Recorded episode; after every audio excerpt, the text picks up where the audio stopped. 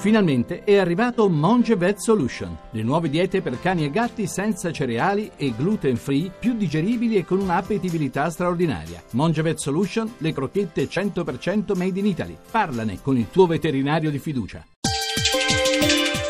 Chiave di lettura Buonasera da Alessandra Rauti a chiave di lettura Dentro soffia il vento, edito da Neri Pozza e scritto da Francesca Diotallevi, già nota per le stanze buie e Amedeo Getem, dedicato a Modigliani. L'autrice con questa nuova storia si conferma una vera fabulatrice, ci porta in Val d'Aosta nei boschi di Saint-Rémy, dove tra bagliori di guerra, segreti e pregiudizi incontriamo Don Agape e Fiamma, ma ascoltiamo Francesca Diotallevi. È la storia di vari personaggi c'è Rafael che è partito per la guerra e non ha più fatto ritorno.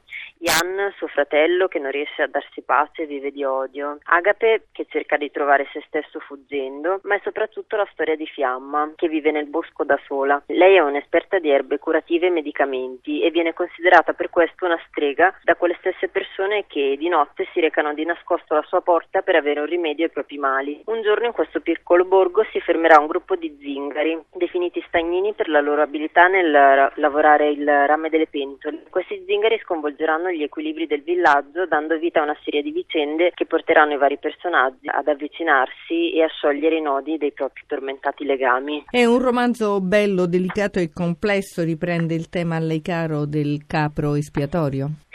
Benché poi in effetti il romanzo sia ambientato all'inizio del secolo scorso, eh, ritengo che questo sia un tema tristemente attuale, quello di voler identificare in qualcuno la causa dei mali che affliggono un'intera società. La mia storia si concentra sul microcosmo, un piccolo borgo di montagna dove la mentalità è fortemente permeata di leggende e superstizioni, dove è facile puntare il dito su chi si discosta dal modo di vivere comune. Con questa storia poi in realtà volevo dimostrare come a volte sia più facile giudicare e condannare basandosi solo sulle apparenze, quando magari provando a mettere da parte i pregiudizi potremmo scoprire dei mondi inaspettati. Personaggi belli e particolari, come ha avuto l'ispirazione? L'ho avuta da un fatto realmente accaduto in questo piccolo paese di montagna, una valanga che ha travolto questi zingari che erano accampati nel bosco ai margini del villaggio. Ricordare questo evento c'è ancora oggi una lapide molto commovente. Per il resto io ho un debole per i personaggi complessi, tormentati e spesso in fuga da qualcosa. In questo romanzo ho scelto un'ambientazione difficile, un villaggio tra le Alpi appunto,